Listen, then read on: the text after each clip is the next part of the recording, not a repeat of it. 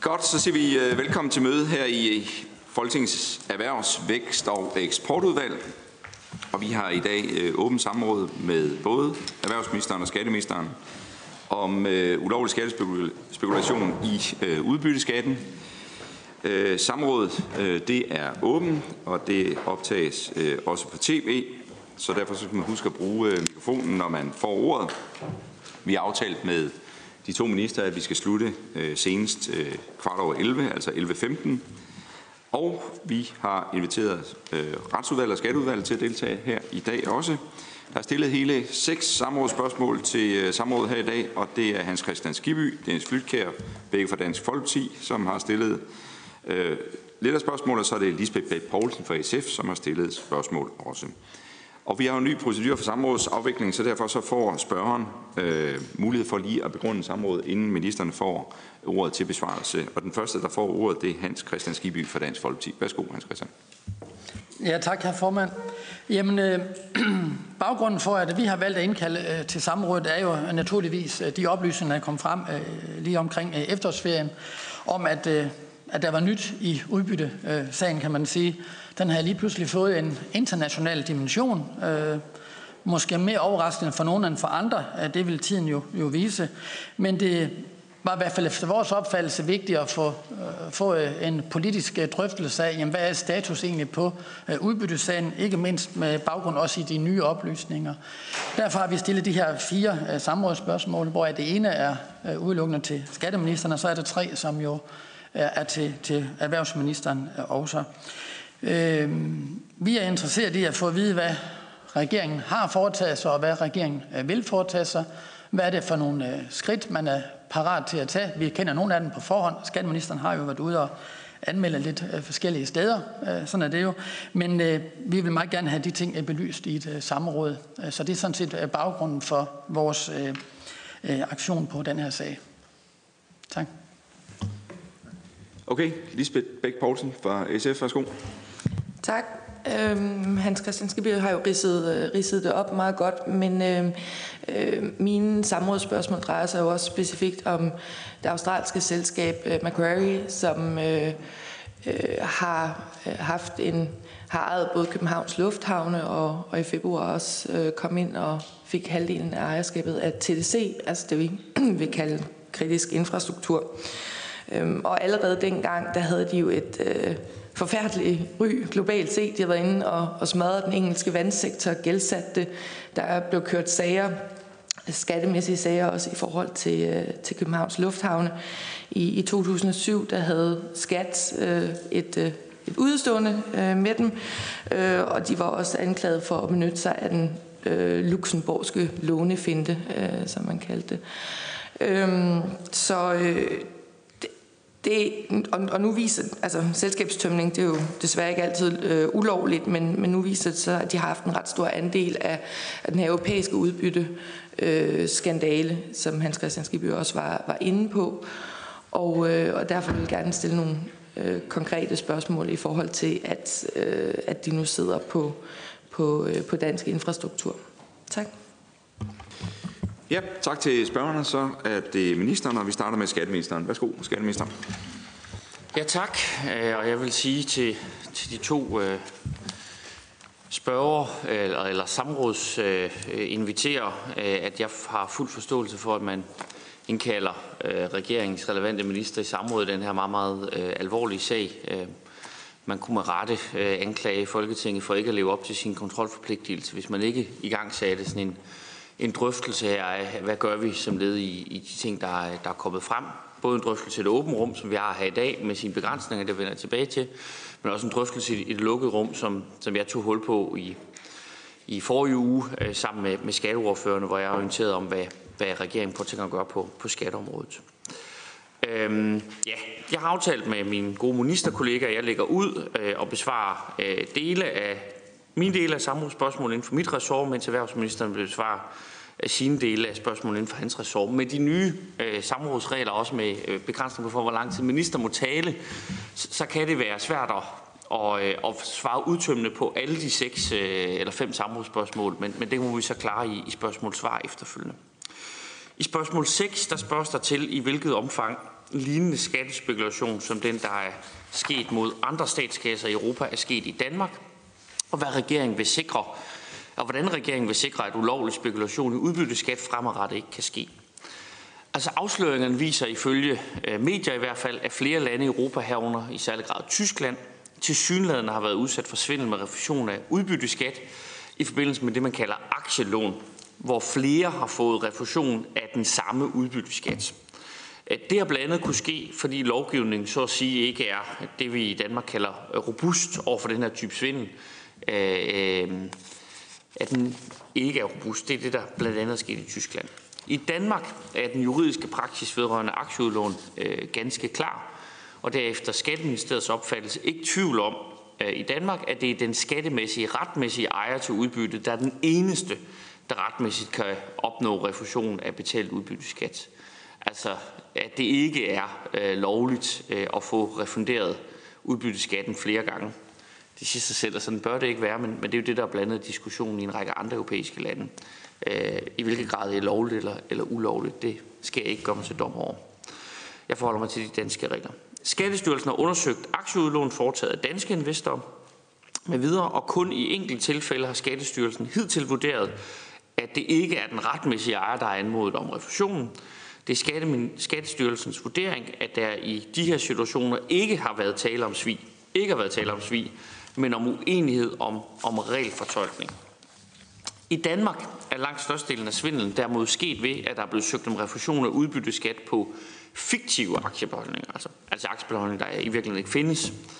Bag en mindre del af de uberettede refusioner ligger en uh, reel aktiebesiddelse, og i disse tilfælde der kan der altså være tale om, om aktieudlån. Men, men, men det er ikke der hovedparten af svindel, der vi, har, vi har kendskab til i mange år, øh, findes. Det er altså på, på blanketter uh, Øh, og, og decideret øh, dokumentfalsk og bedrageri.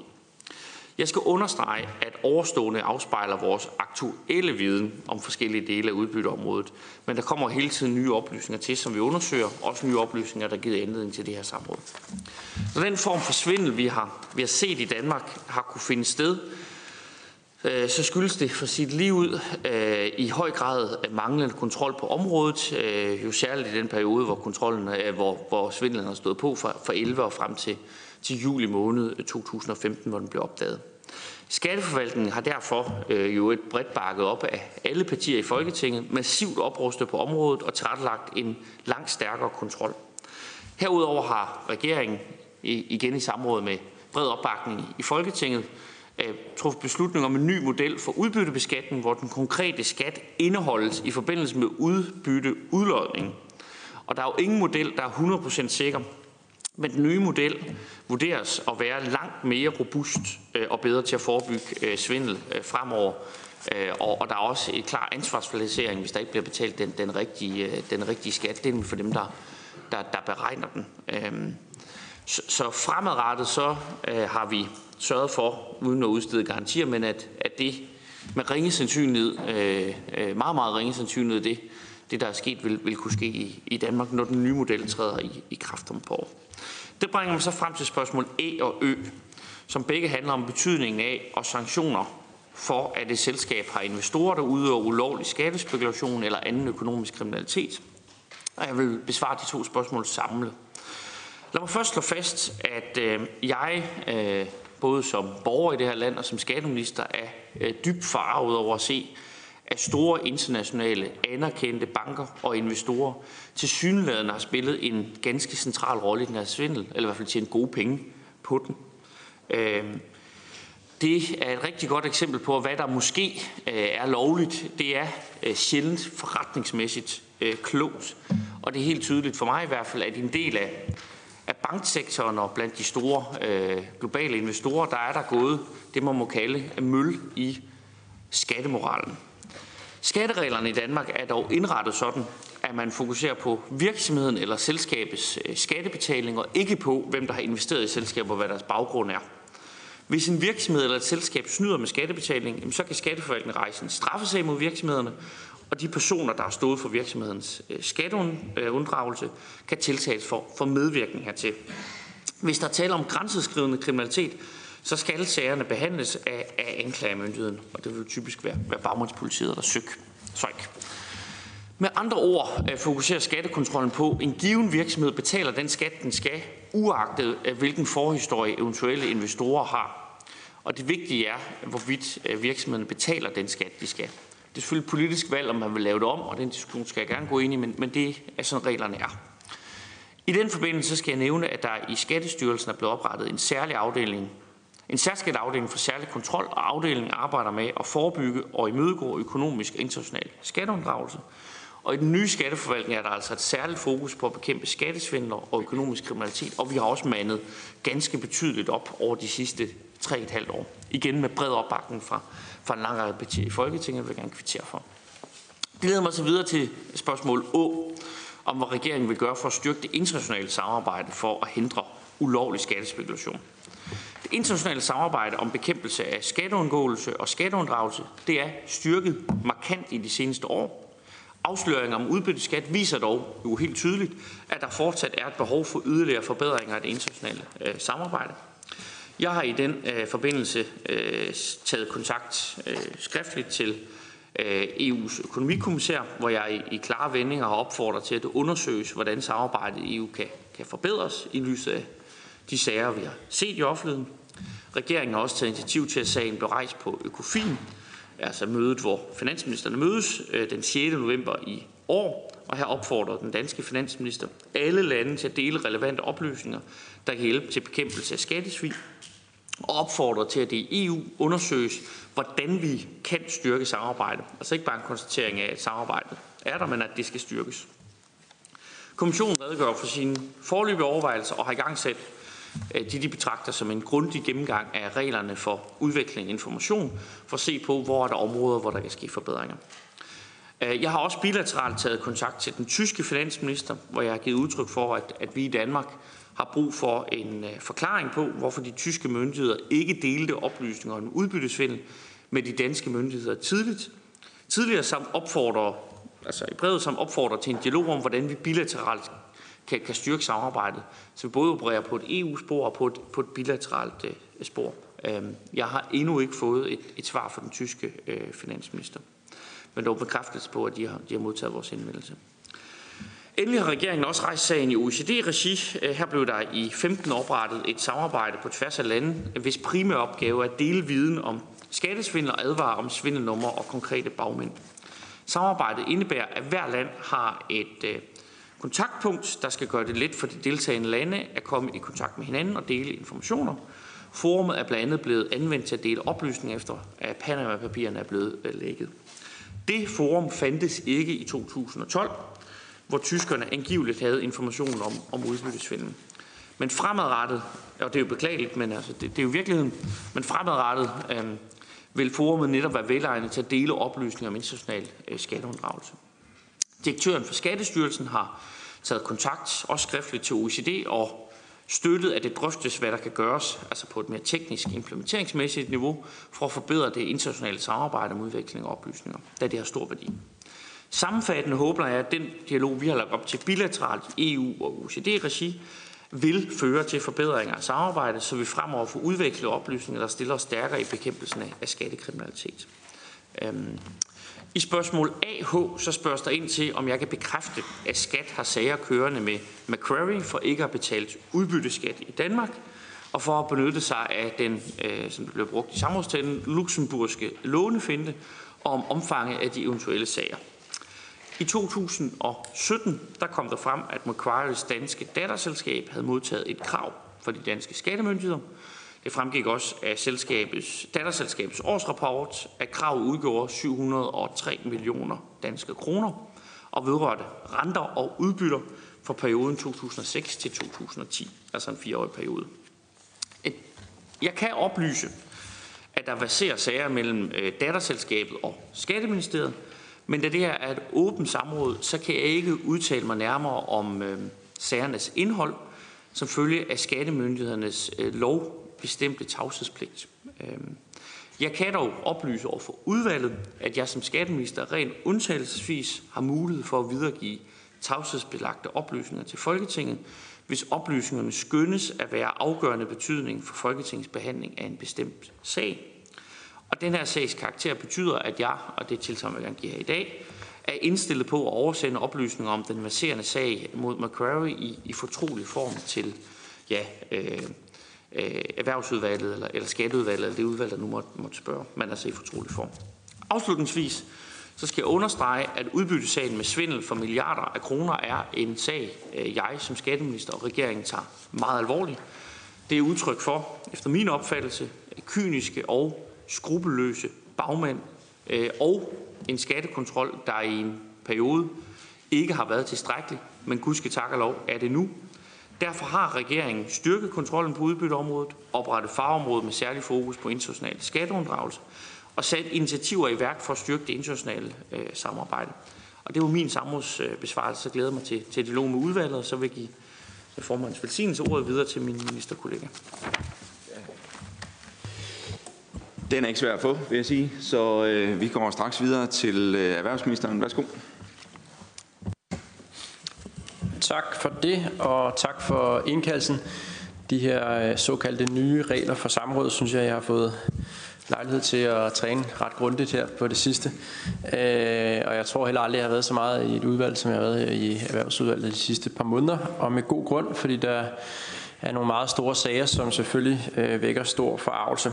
Jeg ser frem til at svare på øh, spørgsmålene i dag, som øh, vedrører selvfølgelig en, en meget alvorlig og øh, aktuel sag. Og jeg vil starte med at besvare øh, de tre spørgsmål, øh, som har et bogstav, A, Ø og Å, og derefter det sidste spørgsmål, som har to, nemlig spørgsmål A, G.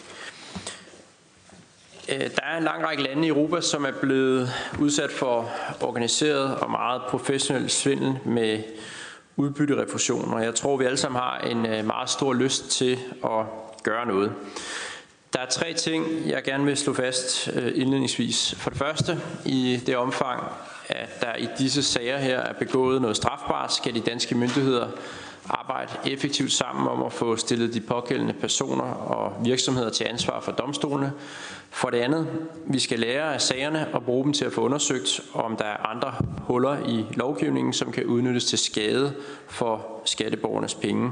Og for det tredje, den slags sager understreger, at det er nødvendigt, at vores myndigheder bliver bedre til at arbejde sammen med hinanden, både i Danmark og på tværs af landegrænser, for som sagen har vist, så respekterer svindel hverken myndigheds- eller landegrænser. Derfor er jeg også glad for de skridt, som skatteministeren har fortalt om og har taget i forhold til at rejse problemstillingen i EU og OECD. Erhvervsstyrelsen, som ligger under mig, fører i dag en række tilsyn og kontrol med virksomheder på flere forskellige måder. Der er forskellige kontroller undervejs, både når selskaber registrerer sig, efterfølgende foretager ændringer, og når virksomheder indberetter årsregnskaber. Derudover fører Erhvervsstyrelsen tilsyn med revisorerne. I selskabskontrollen har Erhvervsstyrelsen for eksempel fokus på at sikre korrekte oplysninger om det registrerede selskab, herunder om selskabets såkaldte reelle ejere. De nye regler om registrering af reelle ejere er kommet som led i den internationale indsats mod hvidvask, terrorfinansiering og skatteunddragelse. Der er derfor nu offentligt tilgængelige oplysninger om, hvilke personer, der står bag selskaber, som er involveret i uønskede aktiviteter i danske selskaber. Da oplysningerne om reelle ejere er offentligt tilgængelige, giver det også mulighed for, at virksomheder, investorer og privatpersoner kan vælge ikke at lave forretning med personer, der er dømt for skatteunddragelse eller anden økonomisk kriminalitet. Erhvervsstyrelsen fører desuden et hvidvasktilsyn, der omfatter visse ikke-finansielle virksomheder, såsom revisorer, ejendomsmælere og skatterådgivere. Målet med Hvidvasktilsynet er at øge virksomhedernes efterlevelse af hvidvaskreglerne og at stå ned på lige netop de virksomheder, der bevidst bidrager til hvidvask og terrorfinansiering.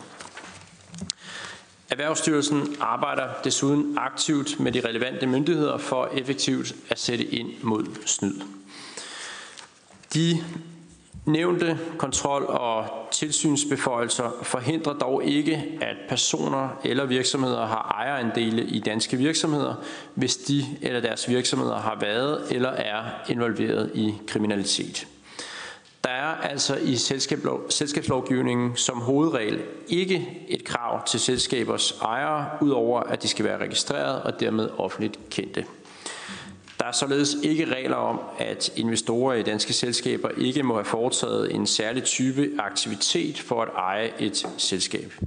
Og det gælder hvad enten øh, investoren, øh, skråstrej ejeren, er en person eller en virksomhed, og uanset om der er tale om en dansk eller udenlandsk person eller virksomhed. Så vidt jeg er orienteret, øh, findes der heller ikke den slags krav til investorer i andre vestlige lande. Der er dog undtagelser fra den hovedregel. Vi har eksempelvis regler på det finansielle område, der betyder, at Finanstilsynet skal godkende en investor, som ønsker at erhverve en kvalificeret andel, det vil sige mindst 10% af kapitalen i en finansiel virksomhed. Reglerne udspringer af EU-lovgivning og skal medvirke til at sikre en forsvarlig drift af de enkelte finansielle virksomheder ved at forhindre, at personer og virksomheder, som myndighederne ikke har tillid til, kan have en kvalificeret ejerandel og dermed udøve indflydelse på en finansiel virksomhed. Det skal ses i sammenhæng med de finansielle virksomheders, herunder ikke mindst kreditinstitutternes, særlige opgavevaretagelse i samfundet. Der findes også forskellige regler, som giver mulighed for at vurdere udenlandske investeringer i visse sektorer under henvisning til opretholdelse af offentlig orden og national sikkerhed. Det drejer sig blandt andet om forsvarssektoren, hvor udenlandske investeringer i danske virksomheder, der producerer forsvarsmateriel, kun kan ske med særlig godkendelse fra de danske myndigheder. Jeg er øh, helt enig i, at det ikke er ønskværdigt, at danske virksomheder bliver ejet af investorer, som har udøvet ulovlig skattespekulation og anden økonomisk kriminalitet. Der er dog mange forhold, der skal belyses og undersøges, hvis man vil indføre yderligere muligheder for at regulere ejerskab. Det gælder både national lovgivning og i forhold til EU-retten, og for den sags skyld i forhold til international ret. De undersøgelser vil naturligvis blive foretaget med øje for generelle principper, såsom proportionalitetsprincippet, ejendomsretten, den frie adgang til erhverv og meget mere.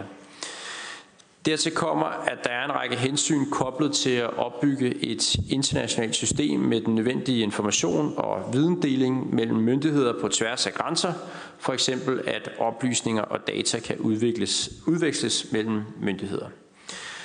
Dansk enegang er nok ikke hensigtsmæssig på dette område. En løsning skal findes i et tæt internationalt samarbejde. Derfor er jeg som nævnt også glad for de skridt, skatteministeren har taget i EU og OECD. Det er gode forer til at finde en fælles løsning. I samrådsspørgsmål AG spørges der til, om det er muligt at fratage Macquarie muligheden for at virke i Danmark, og om jeg mener, det er aktuelt. Når der i spørgsmålet henvises til at virke i Danmark, så går jeg ud fra, at der henvises til de aktiviteter, som Macquarie udøver som investor, øh, Øh, for eksempel gennem deres ejerskab af TDC sammen med ATP, og de aktiviteter, som selskabet udøver igennem deres datterselskaber i det forenede kongerige, der udbyder finansielle tjenesteydelser i Danmark. For så vidt angår Macquaries aktiviteter som investor, der vil jeg tale med justitsministeren og skatteministeren om, hvordan vi eventuelt kan regulere, i hvilket omfang personer og virksomheder, der er dømt for alvorlig økonomisk kriminalitet, kan eje virksomheder registreret i Danmark. For så vidt angår Macquaries udbud af en række tjenesteydelser i Danmark, er der tale om aktiviteter, som de har fået tilladelse til i Storbritannien, og igennem en notifikation af deres tilladelse kan udøve i Danmark. Macquarie driver derved alene finansiel virksomhed i Danmark på baggrund af tilladelser fra Storbritannien. For at sikre lige vilkår på det indre marked i EU er Danmark forpligtet til at sikre, at virksomheder, som har en tilladelse fra et andet EU-land, også kan udøve virke i Danmark. Det gør sig naturligvis også gældende den anden vej, så danske banker kan drive virksomhed i andre EU-lande med baggrund i deres danske tilladelse. Macquaries mulighed for fortsat at virke som finansiel virksomhed i Danmark forudsætter således, at selskabet kan opretholde selskabets eksisterende tilladelse fra det forenede kongerige. Så frem de britiske myndigheder måtte komme frem til, at Macquarie ikke kan opretholde sin tilladelse, vil det også betyde, at Macquarie umiddelbart må indstille sine aktiviteter, øh, sin, sit virke i Danmark. Jeg vil godt afslutte med at bemærke, at den såkaldte udbyttesag er en meget omfangsrig sag med klare internationale dimensioner, og at eventuelle løsninger derfor kræver et stærkt internationalt samarbejde. Vi skal hele tiden udvikle vores lovgivning og de redskaber, vi har til rådighed som myndigheder, og derfor ser jeg som nævnt også frem til at gå i dialog med justitsministeren og skatteministeren om, hvordan vi kan finde effektive internationale løsninger, blandt andet i EU og OECD, der udformes på en måde, der begrænser denne type af sager i fremtiden. Tak. Vi siger tak til de to minister for deres indledninger, og så er det jo øh, samrådsspørgerne, som... Øh, vi slukker din mikrofon. Yes, så er det jo samrådsspørgerne, som får mulighed for opfølgning, der starter vi med Hans Christian Skiby, dernæst Dennis Flydkjær, og så Lisbeth Bæk Poulsen. Hans Christian Skiby, værsgo. Ja, tak, herr formand. Jamen, jeg vil gerne kvittere for ministernes øh, øh, taler og øh, besvarelser over for, for udvalget. De spørgsmål, som vi har, de kan måske godt blive sådan lidt øh, forskellige artede. Øh, der er jo flere sager i en, kan man sige. Men noget af det, som jeg så synes er interessant, det er i hvert fald at se lidt også på det der med, med tidshorisonten på. Øh, vi har jo Vivask-sager kørende også, og vi er altid interesseret i, hvordan det går med, med tidshorisonterne i det. Der kan vi jo se, at man har jo det her internationale samarbejde, som er gået i gang i forhold til øh, bagmandspolitiets chef, som jo netop har udtalt, at, at man har etableret det her fælles efterforskningshold med Storbritannien, Tyskland og, og med Belgien, og så er der jo også USA, som, som har en, en, en særlig øh, aktiv rolle i forhold til, til undersøgelsen også. Og der, der kunne jeg godt tænke mig at høre, det er måske mest, øh, skal jeg selvfølgelig til skatteministeren, i forhold til, hvad er øh, ministerens øh, forventninger til, øh, til en tidshorisont på. Øh, jeg er helt med på, at der er der er domstole, man nogle gange skal afvente. Senest har man jo fået en domstolsafgørelse fra USA i forhold til jo vel sådan cirka halvdelen af beløbet, i forhold til, at man kan gå videre med, med de retslige sager over for de her øh, mange, men få, øh, eller mange, men øh, små øh, pensionskasser, nærmest øh, private pensionskasser i, i USA. Men det tidsmæssigt synes jeg i hvert fald er væsentligt at få, få med ind i den her øh, diskussion også. Øh, så var ministeren, skatteministeren også inde på det her med, at man øh, jo øh, har øh, Ministeren har jo, det vil også gerne kvittere for, ministeren har jo også, som der bliver øh, besvaret, gjort en række initiativer, blandt andet henvendt sig hos den tyske finansminister omkring sagen. Ja, skatteminister må det jo så være, ikke? Ja. Men det er også lige meget. Men det er jo grundlæggende vigtigt, at vi får de aftaler, der allerede eksisterer, øh, til at virke. Og, og der er vi jo selvfølgelig interesseret i, også lidt forundret over, at, at man jo til synlande efter den øh, øh, beslaglæggelse, der var en masse dokumenter i Tyskland helt tilbage i 2012, jo til synlande valgte forsætteligt eller ikke forsætteligt, at man ikke ønskede at øh, involvere danske myndigheder i, at øh, de dokumenter viste jo klart, at øh, der var nogle kriminelle, som spekulerede i at øh, udnytte øh, den danske øh, skattelovgivning. Øh, der har ministeren så sagt, at man har, man har kontaktet ministeren og så videre, øh, og man, så vidt jeg husker, sagde ministeren også, at der var ikke kommet noget svar endnu. Øh, der vil vi gerne have ministeren til at, at, at svare lidt på, med, hvornår forventer man så, der kommer et svar, fordi jeg synes jo, det er underligt, at minister ikke svarer øh, andre ministre fra øh, kolleger, minister og kolleger fra andre lande i så vigtige sager som den her, hvor vi jo trods alt ikke taler om pebernødder, selvom det snart er jul, så er det jo faktisk ganske mange penge, som det, det drejer sig om. En anden ting, som jeg også vil spørge om, og det er jo i forhold til øh, den hele konkrete sag omkring Macquarie, og det er måske også mere til erhvervsministeren, det er så i forhold til, at, øh, at man jo kan se, at øh, der er forskellige måder at drive virksomheder på i Danmark. Øh, nogle gør det, gør det bedre end andre, men øh, ministeren var inde på, at, øh, at de regler, der var, der var det svært at, stille flere krav, nær sagt, end dem, man gjorde i dag. Der var nogle brancher, ministeren nævnte jo forsvarsområdet. Der synes jeg måske også godt, man kunne evaluere lidt på i forhold til, at om ikke vores infrastruktur er lige så vigtig som forsvar, Vores forsvarsstyrke er jo relativt beskeden, må man sige, hvis der skulle komme en krisesituation. Hvorimod vores infrastruktur jo er altgivende øh, for mange af de øh, opgaver, som der, som der foregår. Øh, Macquarie er jo en øh, investeringsbank, øh, som så kører med en britisk øh, tilladelse osv., men i Danmark har vi da trods alt en række gode skikregler, som man jo også skal overholde i forhold til, til banklovgivning. Og øh, når man, som vi kan se, har at gøre med en virksomhed, som har tjent en masse penge ulovligt. Øh, de har sådan set forgrebet sig på, på statskasser rundt omkring i, øh, i Europa. I hvert fald er de 3 milliarder, som der jo øh, skitseres fra den tyske statskasse. Efterfølgende, efter man så har forgrebet sig, så investerer man så pengene i Danmark. Det kan være andre penge, de har brugt. Det kan altid være en diskussion, hvad, hvad for nogle penge bliver brugt til hvad. De har sikkert også andre milliarder i den her investeringsbank. Men det er jo synes jeg, dybt bekymrende, at øh, dansk infrastruktur, store selskaber med UC og TDC og alt muligt andet, øh, at det er ejet af nogen, der har tjent så mange milliarder på et decideret øh, ulovligt grundlag. Og der savner vi i hvert fald noget omkring nogle, nogle værnsregler i forhold til, hvad vi kan gøre. Ministerne begge to har jo talt om, om forbedret lovgivning, og der er også lovgivning på vej, og der er også lavet aftaler på skatteområdet, det ved jeg. Og vi taler selvfølgelig også om kontrol. Det sidste, jeg lige vil nævne, det er i forhold til øh, rent konkret øh, den danske udbyttesag øh, med, med Sanja Jeg ved ikke, om jeg kan udtale hans navn rigtigt, men altså, man skal jo ikke sige, at, han ikke har humor. Hvis man kigger på de kommentarer, der kommer fra hans advokat i forhold til beskyldningen om, at de har benyttet sig af samme rådgiver som skat. Der er hans advokat i hvert fald citeret for, Øh, jeg kan oplyse, at min klient var tilfreds med rådgivningen fra Pinsent Mansons og udmærket forstår Skats ønske om til lige at være repræsenteret af Prinset Mansons, der yder en fortræffelig og kompetent rådgivning, siger advokaten Kåre Pilman. Øh, og det er jo øh, altså, det er jo den bedste reklame, man kan næsten øh, få øh, som advokathus. Men jeg synes måske, altså, når så det sjove, det er, er lidt går af glansen, ikke, så er det jo faktisk yderst problematisk, at vi øh, til synlande opererer med at, at entrere med advokatselskaber, som også tjener deres indkomst øh, på at rådgive dem, som vi bagefter så skal bruge skattede kroner på at betale for at få, få undersøgt og belyst øh, validiteten af, om de har gjort noget forslæbtigt ulovligt, eller om de overhovedet har, ikke har gjort noget ulovligt, eller om de er, er rene som sne. Det sidste, øh, det tror jeg sådan set øh, ikke på.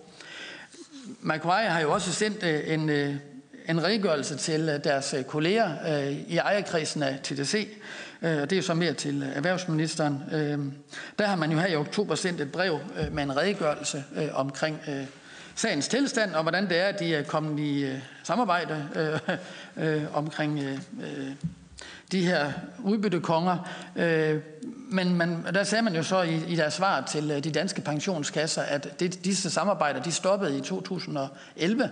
Øh, der har vi så senere kunne finde ud af, jo, at, øh, øh, at de så bevidst valgte ikke at nævne, at de faktisk valgte at hjælpe netop forretningsmanden Sanja Shah med en lignende fidus i 2012. Altså hvor man så til synlande jo bevidst har har fejlinformeret de danske pensionskasser. Det synes jeg måske også, det giver sådan en vis form for anledning til øh, bekymring. Øh, det var lidt forskellige arter af spørgsmål, jeg havde, men øh, I kan jo svare på det, I nu øh, synes I, der blev myndet på jer. Det er I velkommen til selv at, at fordele. Tak. Tak for det, Hans Christian Skibby. Dennis Flygkjær, har du noget at tilføje? Eller skal vi springe videre til Lisbeth Bæk Poulsen? Ja, Dennis Flykær, værsgo. Ja, nå, jeg troede, du ville svare på øh, min kollegas spørgsmål øh, først, men jeg kan fint supplere. Altså, jeg synes jo, overordnet kan man jo sige det meget direkte med, at man har haft en, en bank, Maguire, som har været med til at plyndre de europæiske statskasser, og så efterfølgende kan man så bruge pengene på at investere i, i dansk kritiske infrastruktur, og det synes jeg jo, der er, der er ganske usympatisk og, også ret alarmerende, og derfor synes jeg, at vi kunne være fint at bruge en del af samrådet på at finde ud af, hvordan vi kan forhindre det fremadrettet. Hvis man ikke kan gøre det bagudrettet, så i hvert fald øh, lave nogle regler fremadrettet, fordi min kollega har jo ret i, at vi i dag kan sætte krav til, hvis det er inden for forsvarsområdet, hvem der kan byde ind på øh, et udbud. Øh, burde man ikke også have noget af det samme på andre områder, hvis der er kritisk infrastruktur i en lufthavn? Hele vores teleinfrastruktur, hvor TC jo er den, den førende spiller lige nu. Altså, jeg synes jo, det er dybt alarmerende, at man har en bank her, som helt op på bestyrelsesniveau sidder og godkender procedurer, som, som bevidst svindler øh, europæiske statskasser. Det synes jeg i hvert fald, vi har brug for et eller andet øh, svar og en drøftelse af, i, både med regeringen, men også i Folketinget, om hvordan man forhindrer det øh, fremadrettet. En af grundene til, at den her svindel ikke så meget i Danmark, for det var kamen svindel, hvor man har fået option på aktier, man ikke har haft. Men i Europa har der været det her ComX-projekt, altså hvor man har haft aktieudlån noget jeg sådan sætter og tænker på, der, hvad er behovet egentlig for, at man kan lave aktieudlån? Altså, giver det overhovedet nogen gevinst for samfundet, at man kan sidde og spekulere i at, at handle med, med aktier og låne dem ud til hinanden? Altså, man kan godt handle, undskyld, det er forkert sagt, men man kan udlåne dem. Og derfor vil jeg også gerne høre, hvad er regeringens holdning til, at man kan låne aktier ud, fordi det skaber jo ikke nogen værdi for den underliggende virksomhed, altså hvis det er er det Vestas eller en anden god dansk virksomhed, skaber det jo ikke noget værdi for dem, at der er nogen, der kan sidde og låne deres aktier ud til hinanden for at kunne spekulere i skatten. Så, så burde man ikke måske også sætte ind der, fordi det er jo en af, af de grundlæggende problemer, der har været. Altså grund til, at man kunne snyde rundt i europæiske lande, er jo, fordi man kunne låne sine aktier ud, og derved så kunne kunne bede om en refusion. Et sidste emne, jeg vil øh, gerne høre til det omkring det internationale, internationale samarbejde, hvor det er helt åbenlyst, at vi skal have et, et, et godt samarbejde med andre lande. Og jeg synes jo helt klart, at OECD er et godt forum, som man også har initiativ til at henvende sig til. Øh, de laver jo blandt andet standard på dobbeltskatsoverenskomster, som jo er med til at beskrive, hvordan man skal udveksle information, og hvordan man skal beskatte udbytte, og om man kan få refusion og andre ting. Og det synes jeg, der er super godt. Og vil også egentlig bare anbefale, at man går mere den vej, fordi det er et langt bredere forum, det end det er i EU. Altså, OECD er jo også USA for eksempel. Altså, vi ved fra den her skandale, at, at amerikanske pensionskasser også er blevet brugt i de her spekulationer. Så bare en opfordring til, at man ikke kigger så meget EU-vej, men måske kigger lidt bredere og kigger på OECD i stedet for. Også bare, fordi vi måske ikke altid er så glade for EU, øh, fordi det typisk altid ender i et eller andet øh, totalharmonisering, hvor man så skal have fælles øh, skatteregler, hvor det andet bygger jo på, på, på aftaler mellem lande og, og overbyggende, øh, overlæggende standarder, som jo er, er rigtig gode. Så det skulle mine øh, bemærkninger. Godt, og så den sidste i rækken, det er Lisbeth Bæk Poulsen. Så får ministeren ordene bagefter. Værsgo. Lisbeth. Men med formandens tilladelse, så tænker jeg, at der er kommet så mange, mange gode spørgsmål fra mine kolleger i, i DF, om det vil være okay, at jeg lige springer over til næste gang. Og også, der, er, der er jo mange spørgsmål til ministeren. Super, det gør vi. Og så øh, giver vi ordet til skatteministeren først. Værsgo. Ja, tak.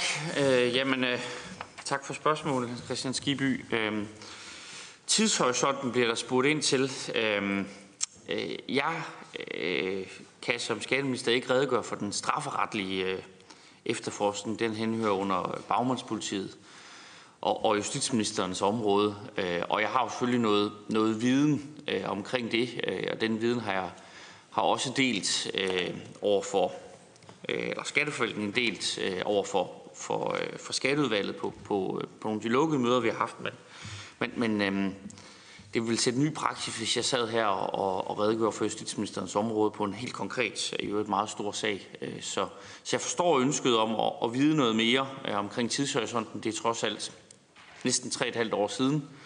Øh, men, men jeg bliver nødt til på det strafferetlige spor at henvise til, til justitsministeren. I forhold til, og jeg tror i øvrigt, at altså, altså, det er mit klare indtryk, at der er fremskridt i, i efterforskning, altså, men, men, men mere kan jeg, ikke, kan, kan jeg ikke sige. I forhold til, det jeg kan sige noget om, det siger jeg gerne noget om, det er det civilretlige spor, som vi jo har startet op her i foråret. Øh, så øh, vi går efter dem, der er ansvarlige i strafferettet ved bagmandspolitiet med de regler, der gælder der, og de varierer jo noget fra land til land. Øhm, de civilretlige spor, altså skatteforvaltninger, det er jo ønsker om at få pengene tilbage. Øh, det, der har været bekymringen Øh, har jo været, hvis man følger sådan et to spor, øh, kan man så komme til øh, i det civilretlige spor og forhindre noget i det strafferetlige. Altså nogle gange, når man jagter forbrydere, så, så store offentlige debatter om, hvad myndighederne foretager sig, det er ikke nødvendigvis fremmende for at få, få fundet folk. Altså, det kan tværtimod en gang imellem øh, sætte dem på, øh, på, på flugt. Så, så der er sådan en balance mellem de to spor, det civilretlige og det strafferetlige. Og derfor er vi kommet senere i gang med det civilretlige for har haft noget ro omkring det strafferetlige. Men det er jo i god gænge, der er beslaglagt et, et milliardbeløb, der er lavet rensagninger, der er anlagt 420 sager, øh, og det bevæger sig faktisk øh, ret hurtigt. Altså dels som følge af, at sagerne nu kan starte i USA med den dom, som der også blev henvist til, øh, og også i, i form af, at, at der er indgået to forlig med, med to pensionsplaner i USA om ikke bare at tilbagebetale de penge, som man har tjent på, og været en del af den her svindel, bevidst eller ubevidst, men altså det fulde svindlede beløb. Det er selvfølgelig tale om små beløb, det er de her 10 millioner. Så derfor øh, er der god fremskrift i, i det civilretlige spor, og det regner jeg også med, at der vil være fremadrettet. Øhm, øh, men ellers så tror jeg, at det vil være mest formålstjenligt, at, at jeg som skatteminister redegør for det i, i et lukket rum og ikke, og ikke i et åbent. Altså. I forhold til, øhm, i forhold til øh, det her med med, med den tyske finansminister, så er jeg helt enig med Hans Christian Skibby i, at, at vi har lavet en masse aftaler, øh, også på skatteområdet med udveksling oplysninger, øh, og, og der er det jo noget skidt at se, at de ikke virker. Men desværre er det sådan, at når vi har det her internationale samarbejde, så tager det noget tid, før at, at arbejdet kommer i gang. Det er beklageligt, øh, og det er sjældent. Øh, Danmark, øh, der er folk, der, hvor det skyldes, at vi er ret hurtige til at implementere de her ting, men, men det tager bare noget tid. Øh, vi har så sent som Øh, i går forespurgt, har jeg forespurgt, eller mit ministerium har, den, den danske ambassade i Tyskland, har vi fået nogle øh, tilbagemelding fra, øh, øh, fra den tyske finansminister, og det, det har vi ikke udover en bekræftelse, en officiel tilbagemelding på, at man, man har modtaget henvendelsen. Øh, så har der været noget presseskriverier, øh, og, øh, og det skal man selvfølgelig passe på med at, at sige, det lige er, er den objektive sandhed, men, men, men jeg har i hvert fald selv noteret mig, at, at, at øh, den sydslesvig, den slesvigsk holstene regionalstation NDR fredag erfaret, det kan man se i børsen her i mandags, om den manglende information på flere udvalgsmedlemmer, og efter mødet udtalte den tyske finansminister, øh, at udvekslingen af oplysninger mellem EU-landene i forvejen fungerer godt, men, men det kan gøres bedre. Så det tyder i hvert fald på, at der er en eller anden for tysk side forståelse for, øh, for det ønske, som, som jeg har fremsat med den formelle tilbagemelding, den, den venter vi så på.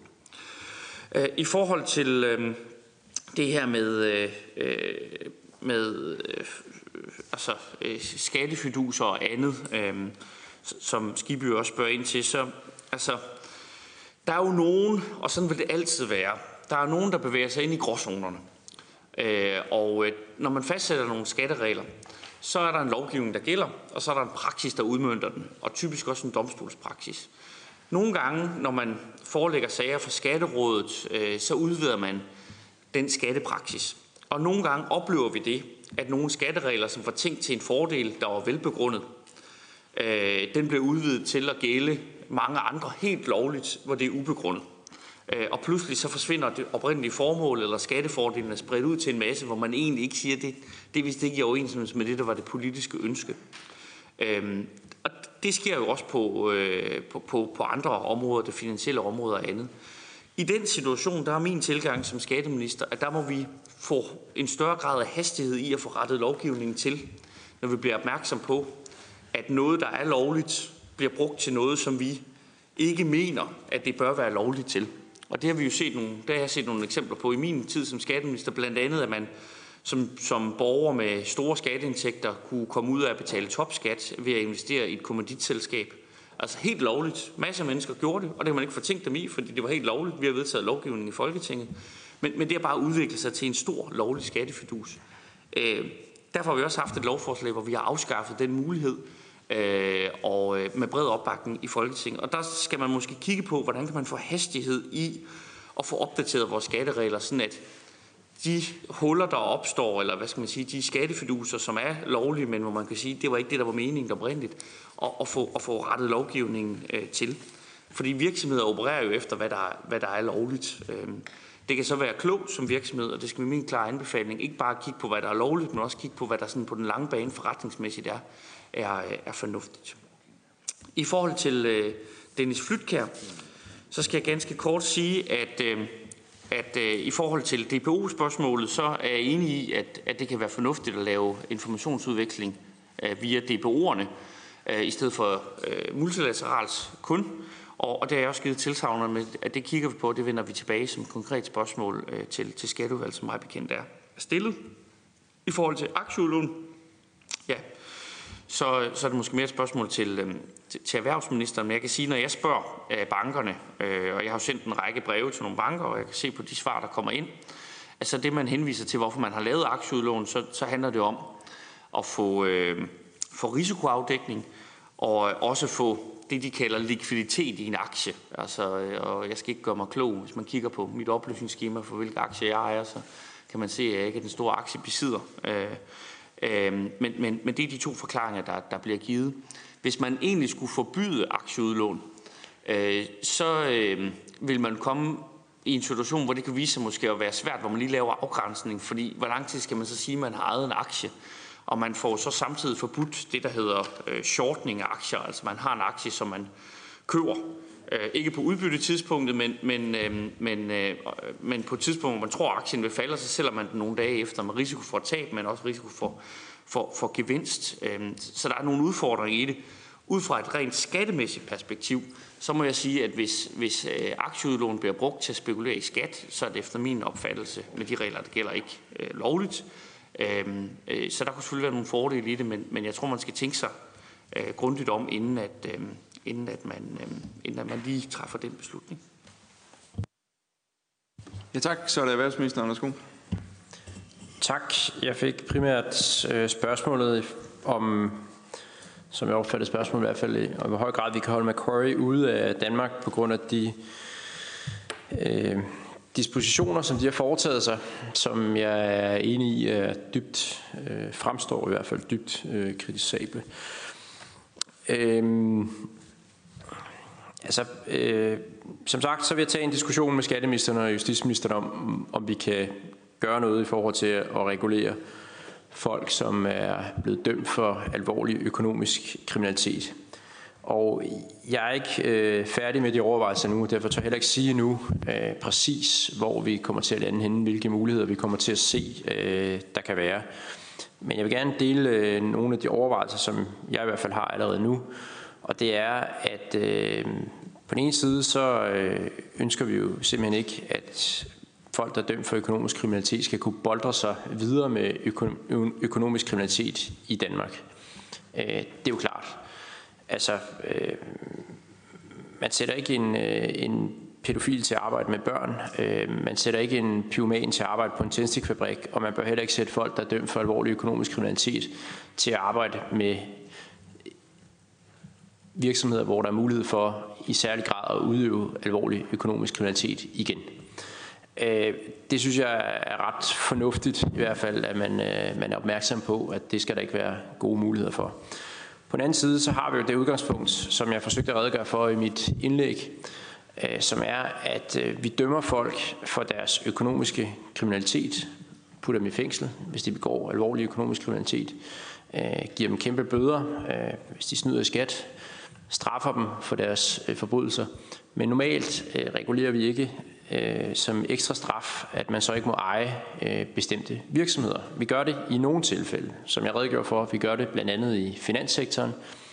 Det har vi også øh, snakket rigtig meget om i erhvervsudvalget her over de seneste måneder. Det her med, at man kan blive frataget retten til at drive bank, hvis man er øh, dømt for økonomisk kriminalitet eller øh, altså, ja, eksempelvis hvidvask, jamen, så kan man jo miste retten til at, at drive en bank, fordi så er man ikke egnet og hederlig, og så lever man ikke op til de krav, der er for at stå i spidsen for en bank.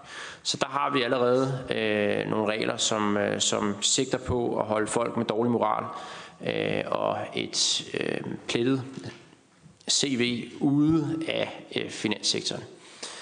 Øhm, men som sagt, øh, udgangspunktet er i andre sektorer, at vi straffer folk, hvis de begår noget kriminelt, kriminelt men at vi ikke øh, har særlige regler om, øh, hvilke ejerskab man må have af øh, forskellige virksomheder.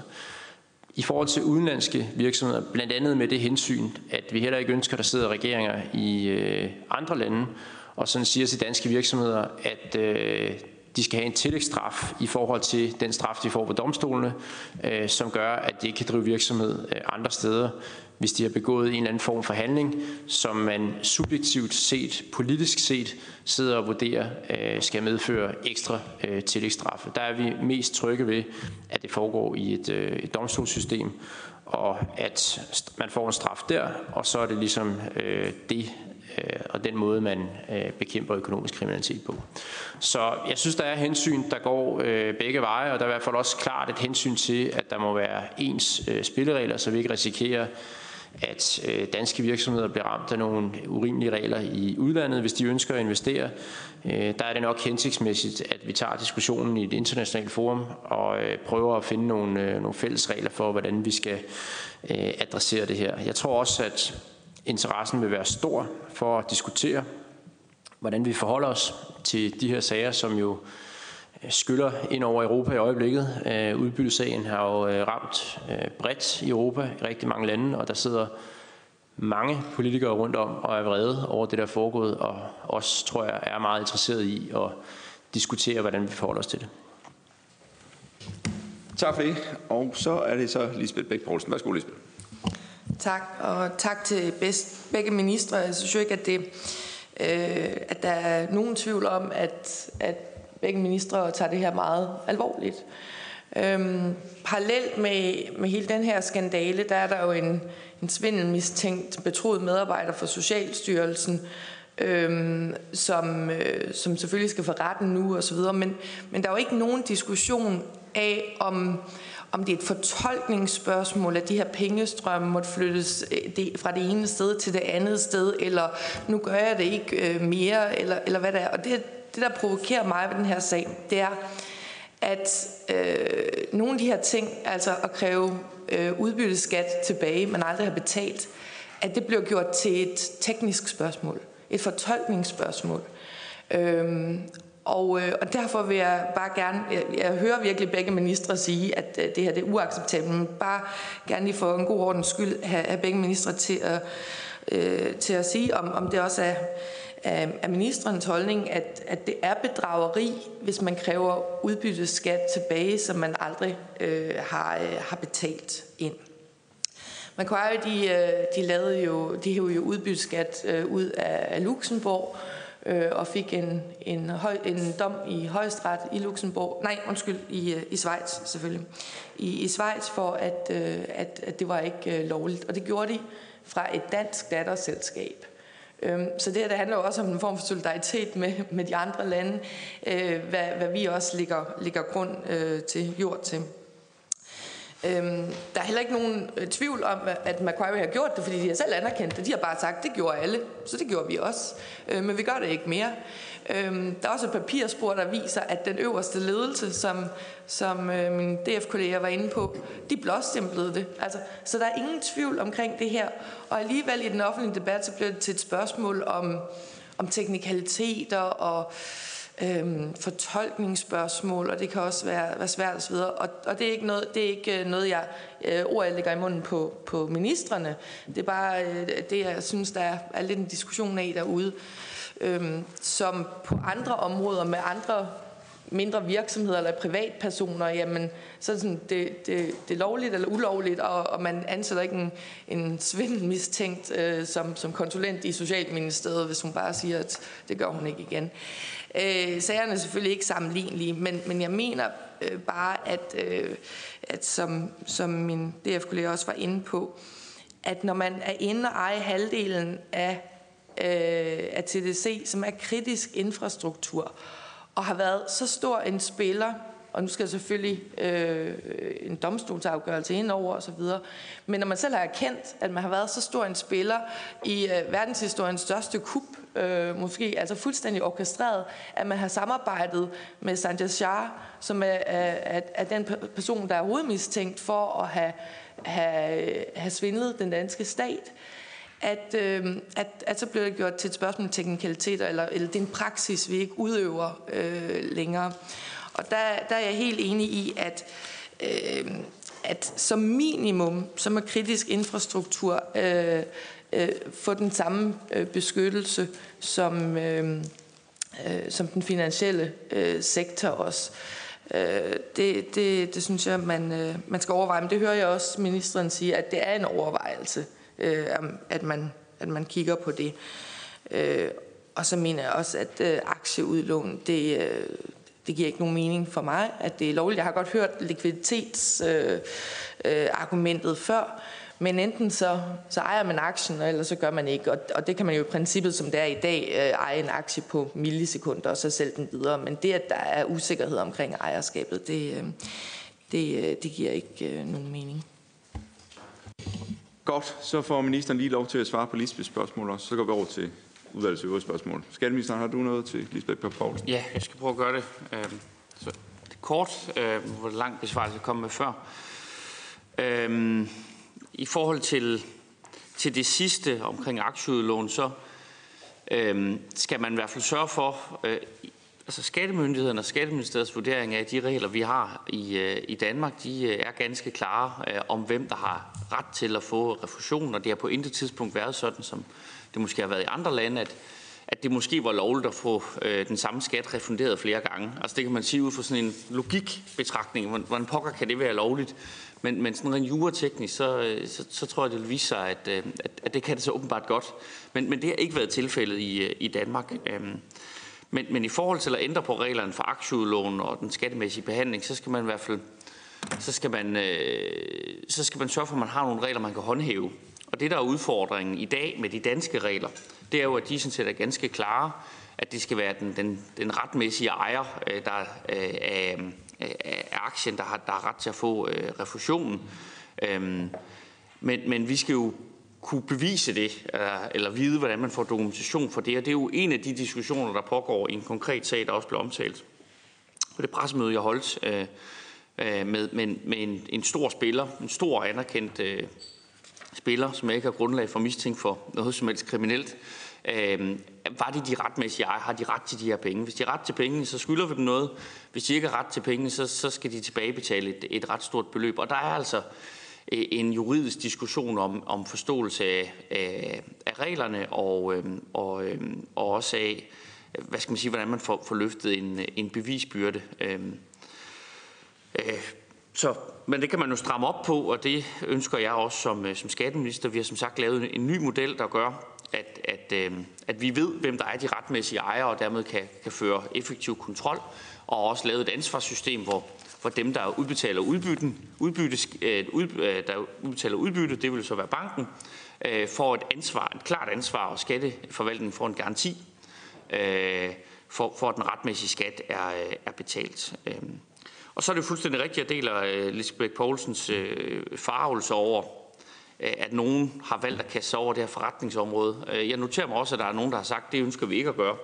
Øh, blandt andet en, stor bank i Jylland med hovedsæde i Silkeborg, der i hvert fald i offentligheden har givet udtryk for, at man har blevet tilbudt at udlåne sine aktier, og så kunne man dele i porten og helt lovligt slippe for noget udbytte skat. Der har man sagt, det, det synes vi ikke rigtig harmonerer med vores skatteetik og vores samfundsmoral.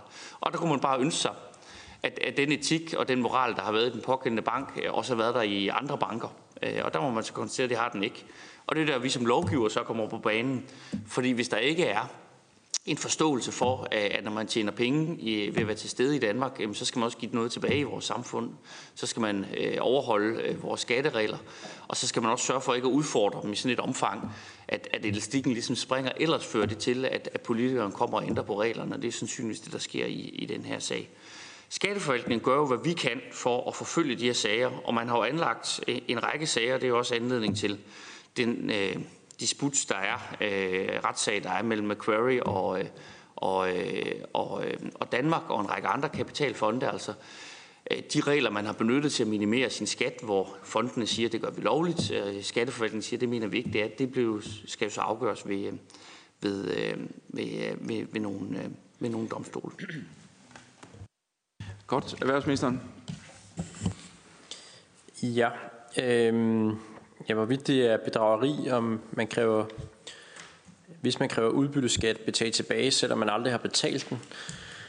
Øh, jeg, jeg skal jo ikke udtale mig om, om skyldspørgsmål i konkrete sager, men der er ingen tvivl om, at det i hvert fald er øh, fuldstændig forkert og øh, uacceptabelt, hvis øh, man hæver penge i statskassen på den måde. Øh, Øh, man har sådan en pengemaskine, hvor man bare kan ligge og låne aktier rundt til hinanden, og så kan man kræve nogle penge tilbage, selvom man ikke har betalt dem. Øh, det er selvfølgelig totalt øh, uacceptabelt. Øh, I forhold til aktieudlån, øh, så, så er jeg jo per definition enig med, med skatteministeren. Vi er jo altid enige om alting i regeringen, som I ved. Men jeg, øh, og, og også her er jeg enig med, med skatteministeren. Altså, jeg tror ikke, man skal, man, skal, man skal sige, at det at låne en aktie ud per definition er noget skidt. Altså, øh, det gør man blandt andet, når man laver short selling, altså hvor man øh, hvor man øh, investerer i, at en aktie kommer til at falde, og det er der ikke noget galt i. Altså det er med til at sikre, at øh, aktier bliver prisfastsat korrekt på markedet, at der både er et pres opad, men også et pres nedad. Så hvis der er nogle aktier, der ligger for højt, så kommer det ned på det rigtige leje. Det sikrer, at folk ikke kommer til at købe øh, aktier for dyrt, men at man får en korrekt øh, prisfastsættelse. Og det er sådan nogle ting, der faktisk er gavnligt for et effektivt marked. Så jeg synes ikke, man sådan per definition kan sige, at det at låne en aktie ud er øh, forkert. Øh, og det vil jeg mene, at vi nok skal være varsomme med at, at forbyde, fordi det tjener faktisk et, et, øh, et formål. Men det er klart, hvis formålet alene er, at man gør det, fordi man så skal kræve udbytteskat tilbage, selvom man aldrig nogensinde har betalt den, så tjener det i hvert fald ikke et anerkendelsesværdigt formål, og det skal vi selvfølgelig øh, forhindre. Øhm, I forhold til om, øh, om vi skal have særlige regler for kritisk øh, infrastruktur. Øh, jamen der må jeg som sagt sige indtil videre, at vi, vi tager en drøftelse af, øh, hvad vi mener, der kan gøres. Øh, jeg tør ikke foregribe, hvad vi når frem til, øh, og derfor så kan jeg ikke sige sådan øh, præcis, om, øh, om, om vi kommer frem til, at der skal laves øh, særlige regler på, på investeringer i kritisk infrastruktur. Det var det. Ja, tak for det, erhvervsminister. Så har vi øh, syv spørgere på listen, og vi har som sagt til kvart over 11.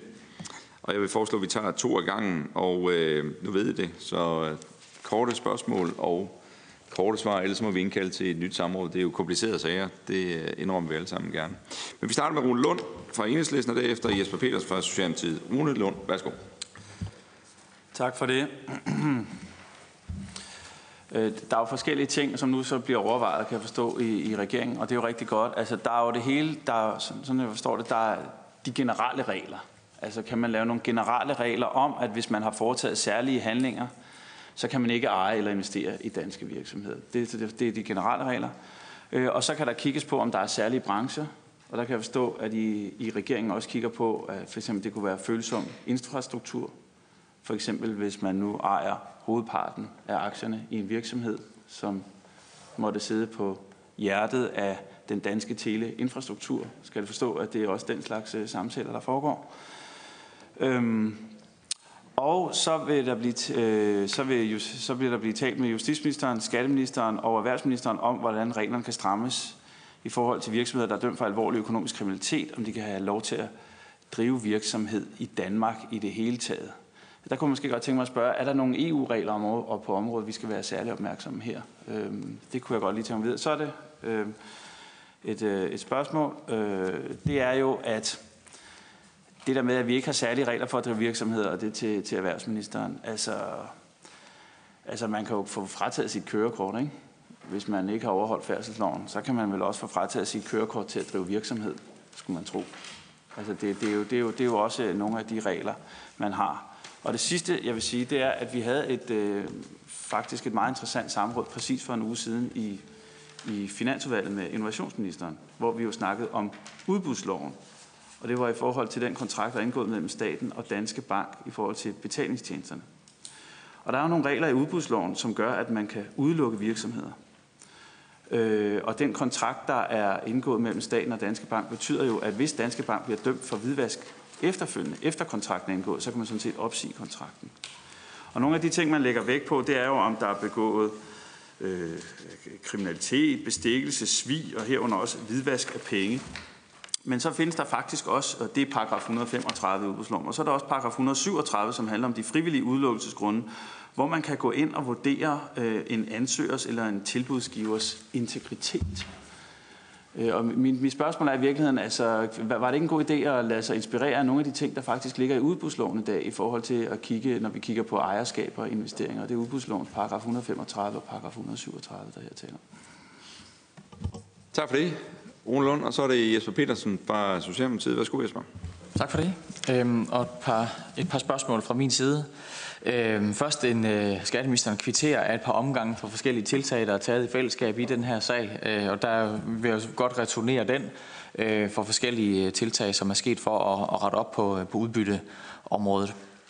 Øh, så lige en øh, runde omkring det her med det internationale samarbejde.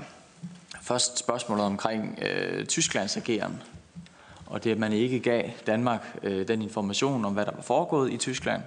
Øhm, der, der synes jeg, det er, det er jo en meget berettiget kritik af Tyskland, og jeg synes, det er rigtigt, at skatteministeren har skrevet til den tyske finansminister. Jeg har også bare brug for skatteministerens kommentar på det forhold, at altså selvom det altid er rart, når der virkelig er gået noget galt, hvis det så er nogen andres skyld, øhm, at så er, det, så er det ikke fordi, at vi ikke sådan set var advaret internt i vores egne skattemyndigheder. Altså der lå faktisk, øh, hvad skal man sige, tidlige advarsler internt fra skattevæsenet, om at der var risiko øh, ja, for utilsigtet brug af reglerne eller decideret svindel på udbytterefusion øh, i Danmark. Øh, også allerede inden, at de her sager foregik i Tyskland. Øh, endvidere så var de tyske sager jo også nogle, der blev dækket offentligt. Altså det, det, det stod jo simpelthen i tyske og svejsiske aviser omkring den form for svindel, der var forsøgt øh, imod Tyskland. Øhm, og der kan man vel også sige, at, at øh, havde man øh, læst godt nok og haft udgifterne til et par tyske avisabonnementer, så havde de penge været givet godt ud havde man reageret på dem efterfølgende øh, fra de danske skattemyndigheders side. Så bare den overvejelse, at, at selvom det måske kunne være rart for os alle sammen at få det af skuldrene, øh, så kan man ikke sige det ligesom bare er Tysklands skyld. Øh, vi havde muligheden faktisk selv for at reagere. Det har de ting, vi indtil nu har diskuteret i skatteudvalget i hvert fald meget tydeligt afdækket for os, synes jeg.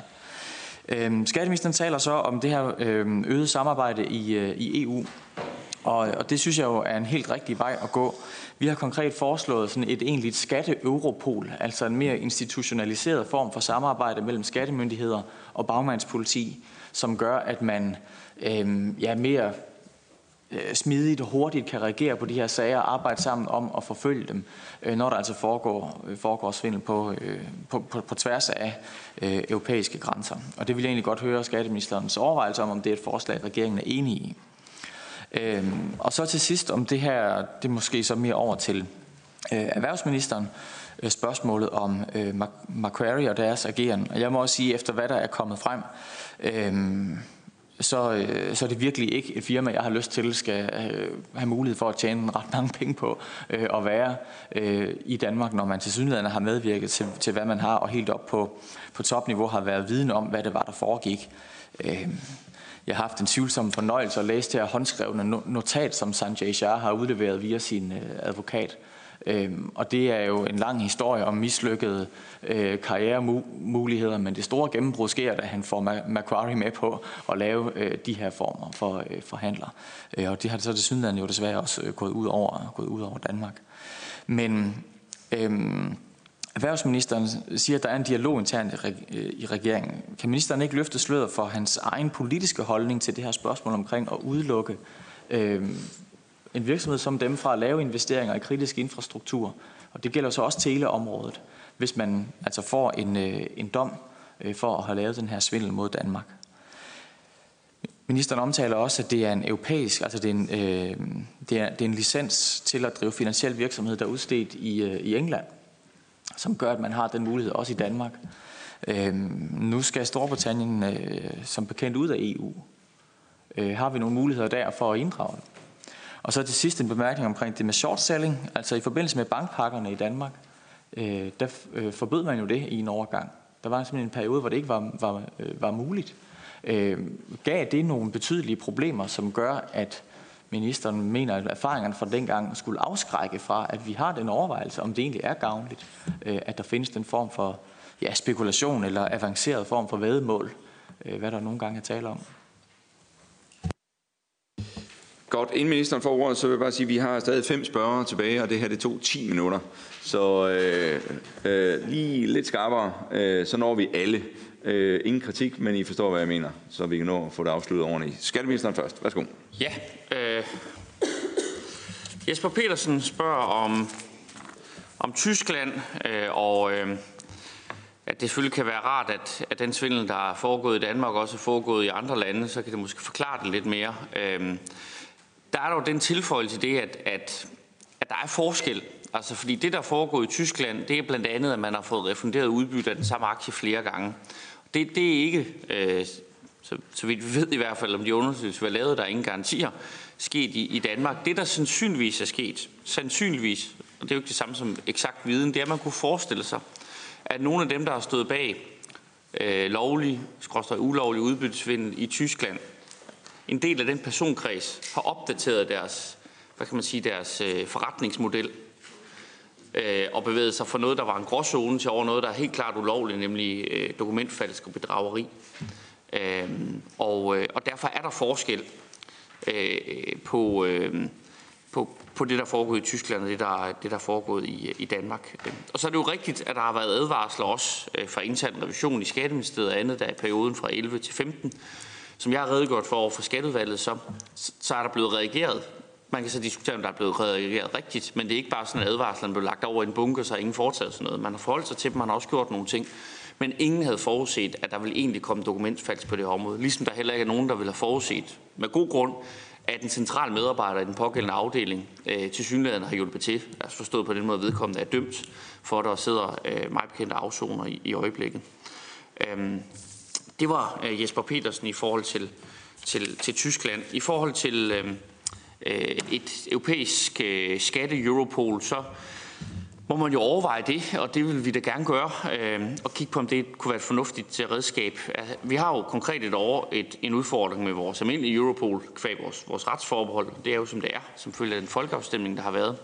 Det er den ene ting, man skal være opmærksom på. Det andet er, øh, at øh, måske det er bedre givet ud på den korte bane og få de ting, vi har besluttet til at fungere end at opfinde nye ting.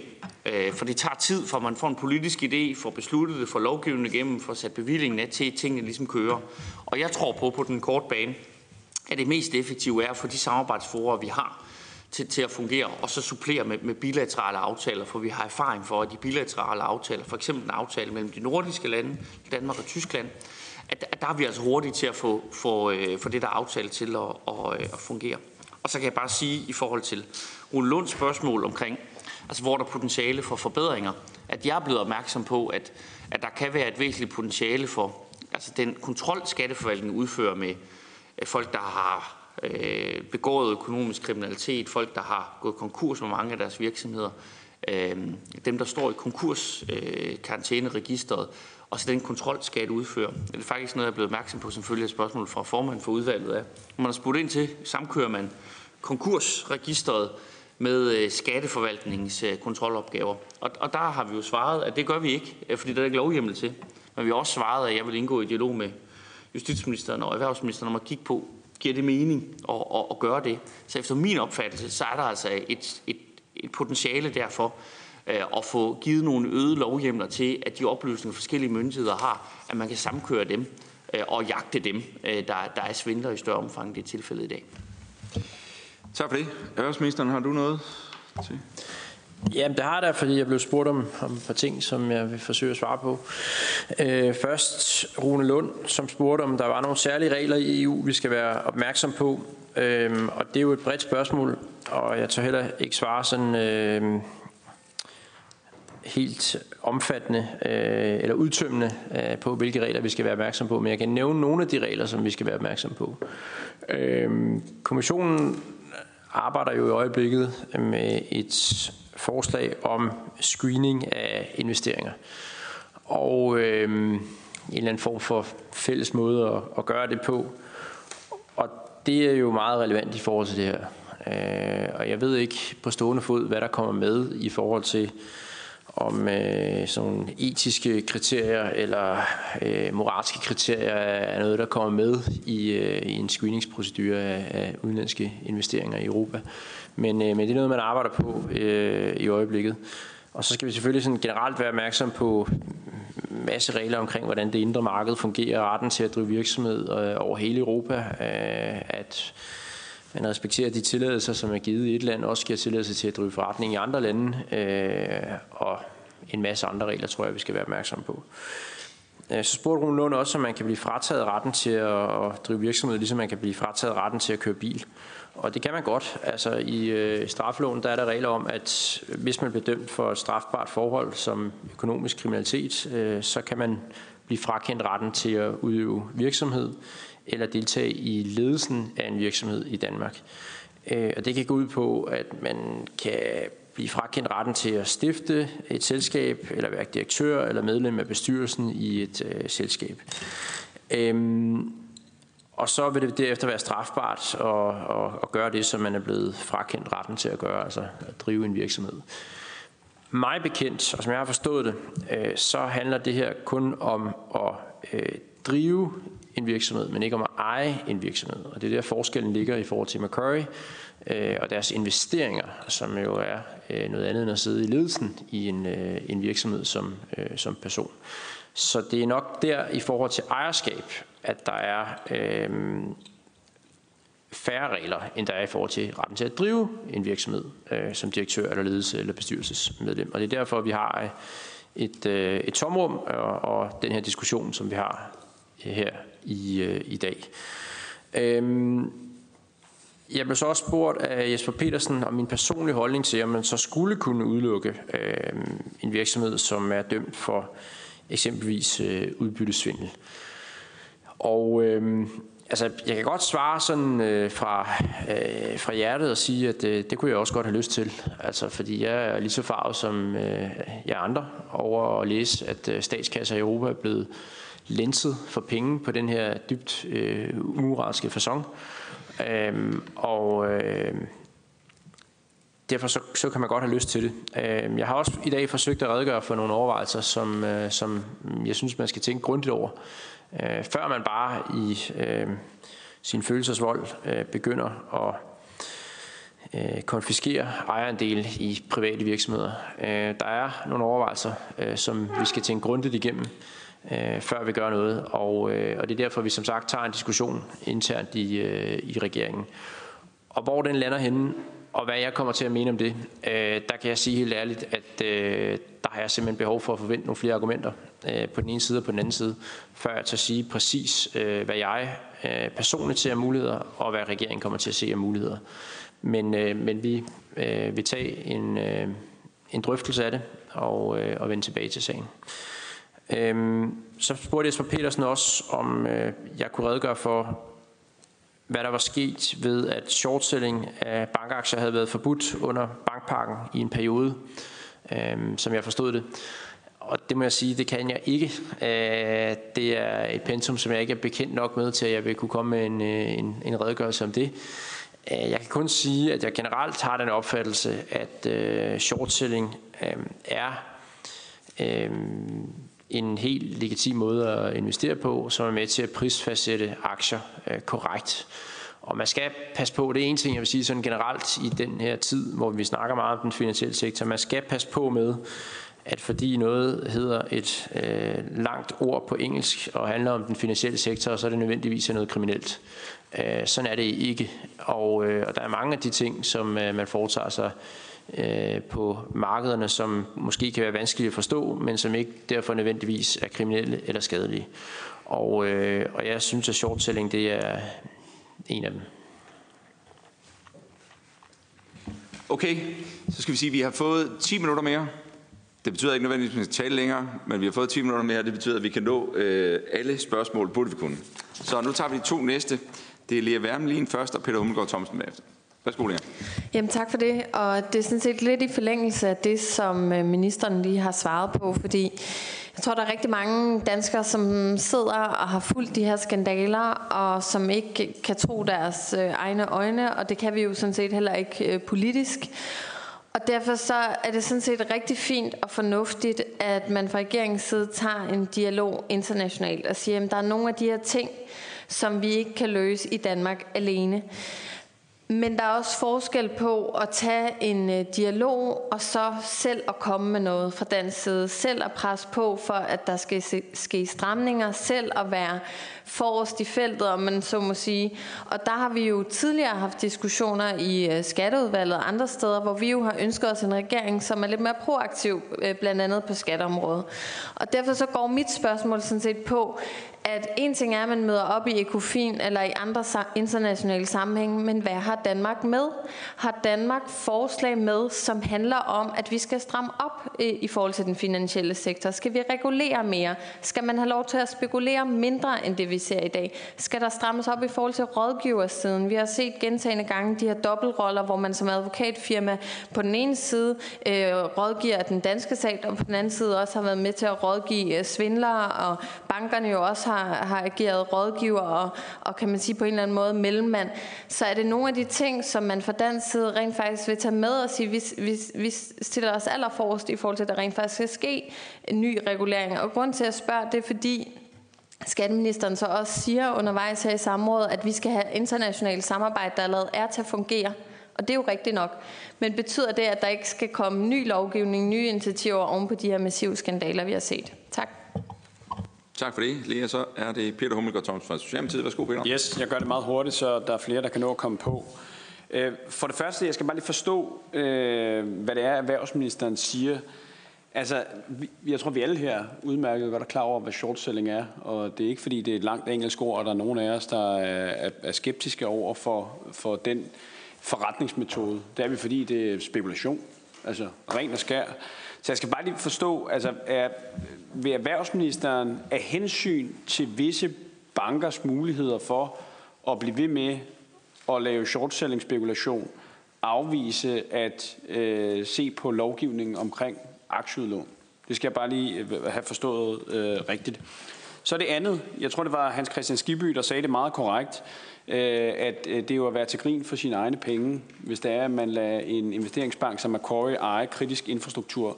Erhvervsministeren nævner meget korrekt, at man i EU-kommissionen kigger på screening. Vil, vil erhvervsministeren arbejde for på vegne af Danmark, at en del af de ting, man screener for, det er, om eksempelvis investeringsbanker har handlet i, i strid med øh, grundlæggende etik og moral ud fra nogle af de samme grundsætninger, vi har i fit and proper-reglerne.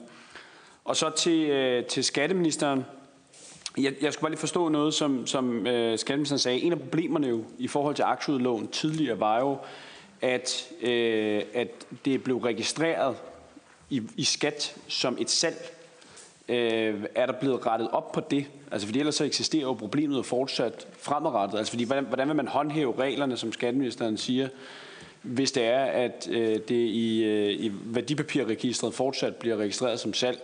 Og så det andet spørgsmål, det er, øh, der har været mange og lange diskussioner, de vil formentlig stadig pågå omkring besparelserne i skat og så videre. Øh, der var jo et, et, et ikonisk klip, som jo florerer med Truls Lund Poulsen, der siger, at man har fået et, både et billigere, men bedre skat efter de besparelser, der var i nullerne. Kan skatteministeren afvise, at øh, der ikke er nogen sammenhæng mellem øh, skattemyndighedernes manglende evne til at kontrollere de her ting her, og de besparelser, der blev foretaget op igennem nullerne? Tak. Ja, så starter vi med erhvervsministeren.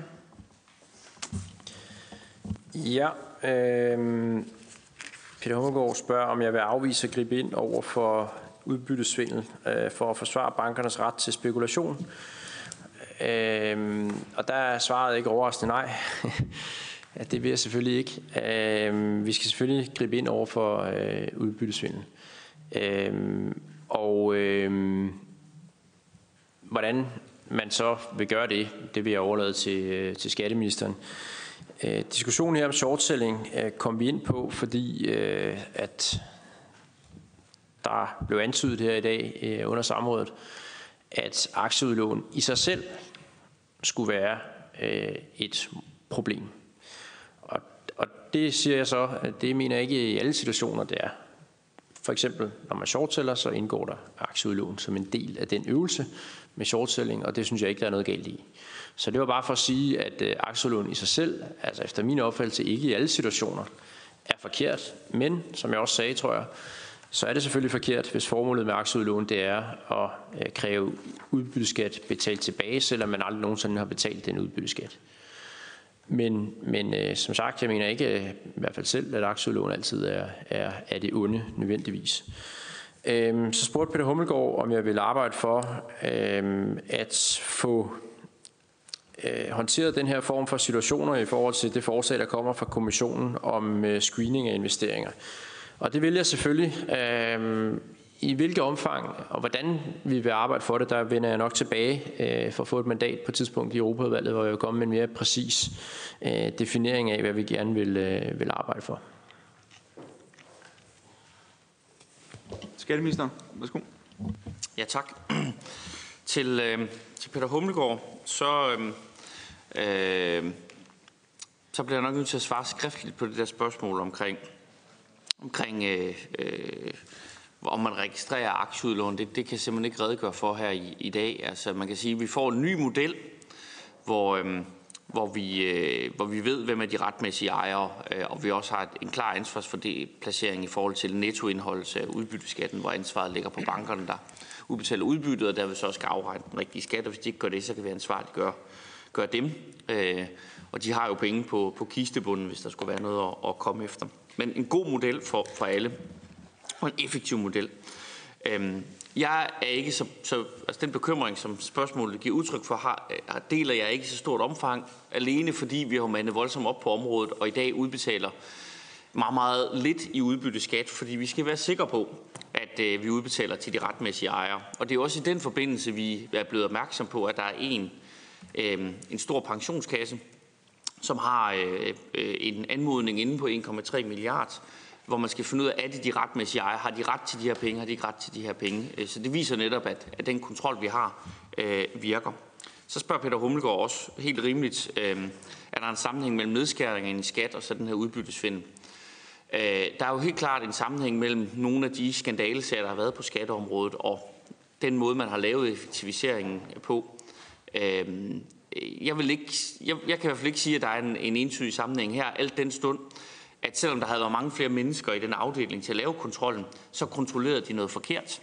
Og fordi en af dem, der har medvirket til, at det kunne lade sig gøre, er dømt for det, og en medarbejder, der har siddet og, og, og samarbejdet, og nu sidder i, i fængsel. Og det er meget, meget svært at, at, at komme uden omkring Øh, kun ved, kun ved ressourcer.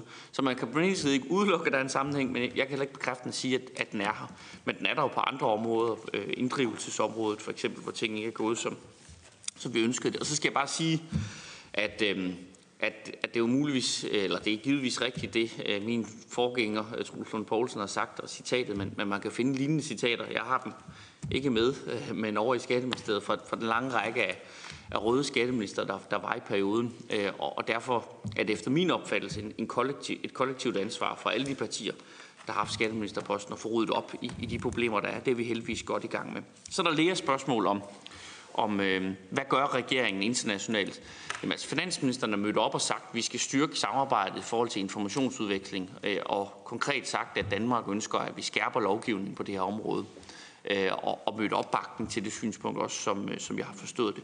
Og så har vi jo en aftale i forhold til skattely, som danner rammen for det arbejde, jeg, øh, erhvervsministeren og finansministeren øh, og den politik, der ligger til grund, og vi får mandat i Europaudvalget, øh, og der er vi i front i Europa i forhold til at presse på forslag, der gør, at det bliver, det bliver svært at, og ikke at betale den, den rigtige skat. Det er jo sådan noget som obligatorisk indberetningspligt for, for skatterådgiver, det skattegrundelsesdirektiv, som vi behandler i Folketinget nu.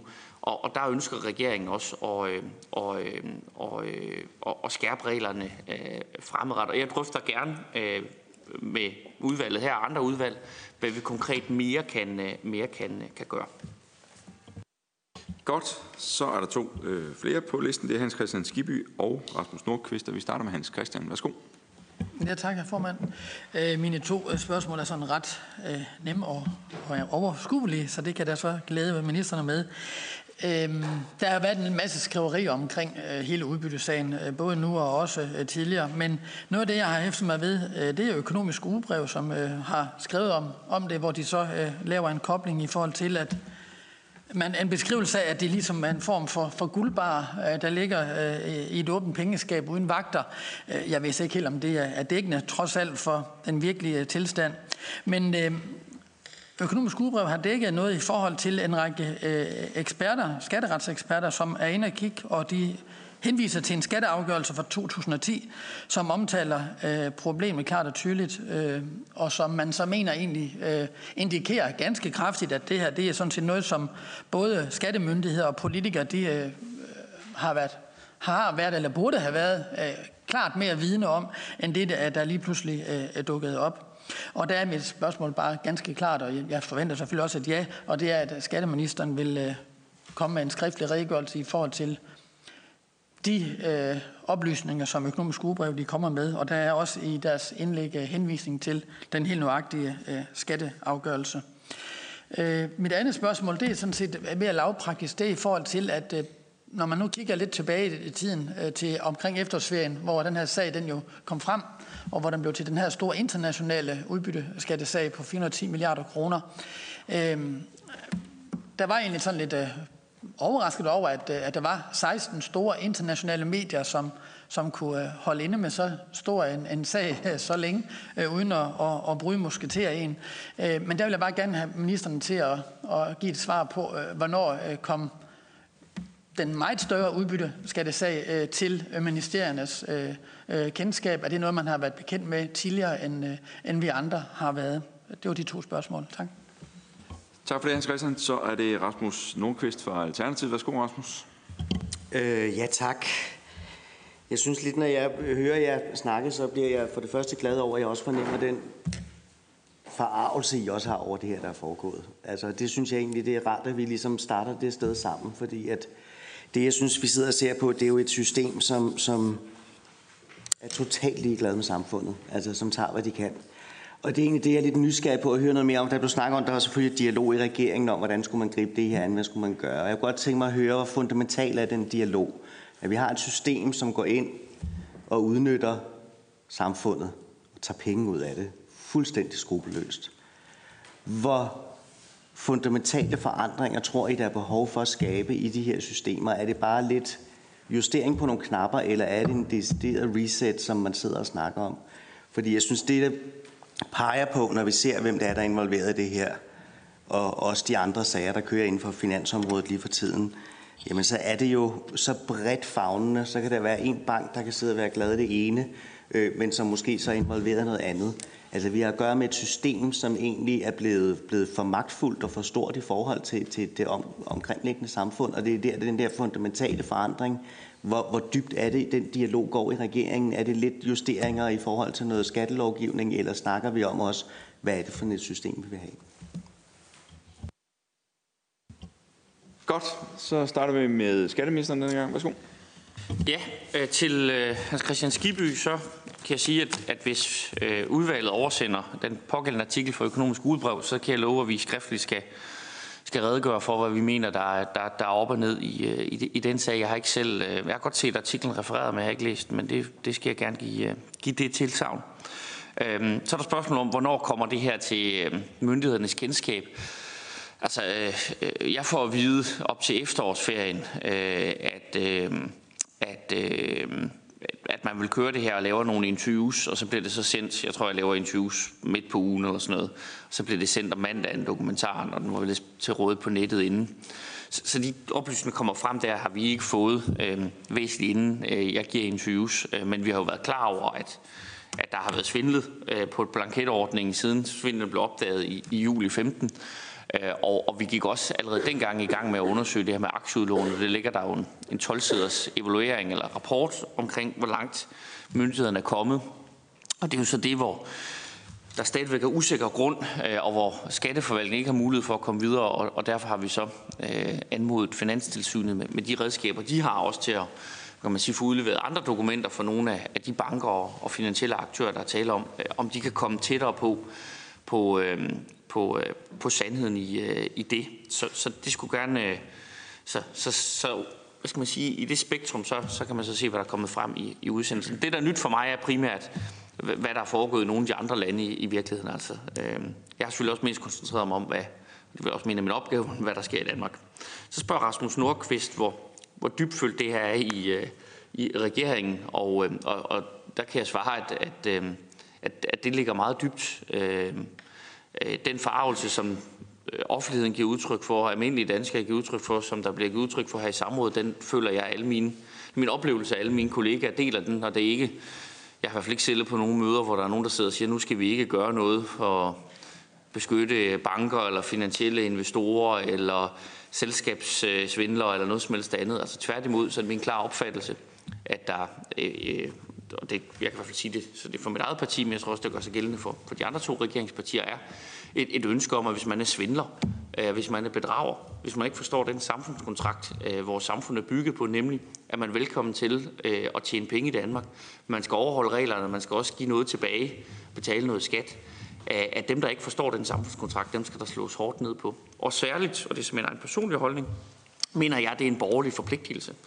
Øh, fordi øh, mit parti kæmper for, at der skal være gode vilkår for at investere at vi skal have vækst af arbejdspladser, at vi skal tillade nye virksomheder, nye forretningsmodeller at komme ind, at vi skal løbe med risiko på den front. Men det betyder også, at dem, der udnytter den frihed, vi giver dem, øh, dem har vi forpligtet til at slå ekstra hårdt ned på. Og det vil jeg selv øh, gøre mit til som skatteminister. Ja tak, så er det erhvervsministeren. Værsgo. Ja, det kan jeg fuldstændig tilslutte mig. Øhm, regeringen tager det her meget, meget alvorligt. Øh, selvfølgelig. Fordi der er tale om øh, dybt alvorlig øh, kriminalitet, som både er moralsk forkastelig og som også koster samfundet øh, enorme beløb. Og øh, det vil vi selvfølgelig ikke bare sidde og kigge på. Det øh, skal der gøres noget ved. Det skal bekæmpes. Øh, det er en meget, meget vigtig opgave, og det er øh, jo vigtigt af en lang række årsager, men også fordi, at det er jo dybt krænkende for almindelige mennesker at se, at der er nogle mennesker i finanssektoren, som løber afsted med så store milliardbeløb, som der er tale om i den her udbyttesag, på en helt uacceptabel måde. Øh, det er jo tyveri af almindelige menneskers surt optjente penge, og det er selvfølgelig fuldstændig uacceptabelt. Hvor fundamentale forandringer ønsker vi så at lave af systemet? Øh, altså, jeg tror, øh, i forhold til den måde, vi fører kontrol og øh, tilsyn med øh, finanssektoren, så tror jeg, der kommer til at ske nogle, øh, nogle ret store forandringer. Øh, en, en, nogle meget grundige genovervejelser af, hvordan vi øh, har organiseret os, og den måde, som kontrollet og tilsynet øh, fungerer på. Jeg tror, der kommer til at ske øh, ganske store ændringer, fordi der er meget, der skal læres af øh, de her forløb. Øh, både udbyttesagen, men også øh, ydersagen i Danske Bank giver anledning til meget store overvejelser og øh, også øh, nye måder at arbejde på. I forhold til selve det økonomiske system, øh, så tror jeg ikke, øh, vi fra regeringens side lægger op til at, at, at vente øh, eller smide alt ud med badevandet, vil jeg sige. Jeg tror stadigvæk, vi gerne vil basere os på markedsøkonomi, eller vi vil stadigvæk gerne basere os på markedsøkonomi, og øh, vi betragter det også fortsat som gavnligt, at vi har en finanssektor. Og øh, forudsætningen for at have en god finanssektor, det er, at den er ren. Og derfor så synes jeg i hvert fald, at det, det arbejde, vi laver med at rydde op i finanssektoren, det kommer øh, samfundet til gavn. Det er moralsk nødvendigt. Men jeg mener faktisk også, det er til finanssektorens gavn. Og jeg er også glad for, at, øh, at øh, finanssektoren også øh, giver udtryk for, at de ser på det på samme måde. At der skal ryddes op, og der skal drages konsekvenser, og der skal slås hårdt ned på alvorlig økonomisk kriminalitet fordi det øh, er ødelæggende for finanssektorens omdømme og dermed også for deres øh, forretningsmuligheder. Øhm, så derfor så, så mener vi, jeg i hvert fald ikke, at der er nogen øh, sådan øh, andet end en, en fælles interesse i at få ryddet op i øh, finanssektoren. Der vil være nogle få, som, som selvfølgelig ikke har en interesse i det. Dem, som bevidst sidder og laver økonomisk kriminalitet, de har selvfølgelig ikke en interesse i det. Men sektoren som helhed har en interesse i, at der bliver ryddet op. Og det kan godt være, at vi er hårde mod bankerne i øjeblikket, men øh, jeg mener i hvert fald, at det er til deres egen fordel. Og så kan jeg se, at tiden er ved at være løbet. Jeg har i hvert fald ikke mulighed for at blive siddende yderligere i forhold til den tid, vi allerede er gået over. Så håber vi kan afslutte relativt hurtigt. Ja tak. det gør vi. Øh, og øh, ja, øh, spørger udvalget om, nu har vi fået 10 minutter mere, om det virkelig er nødvendigt med en afsluttende bemærkning til spørgerne. Det er det ikke. Godt. Vi siger tak til ministeren, og tak for de 10 minutter ekstra, som udvalget fik.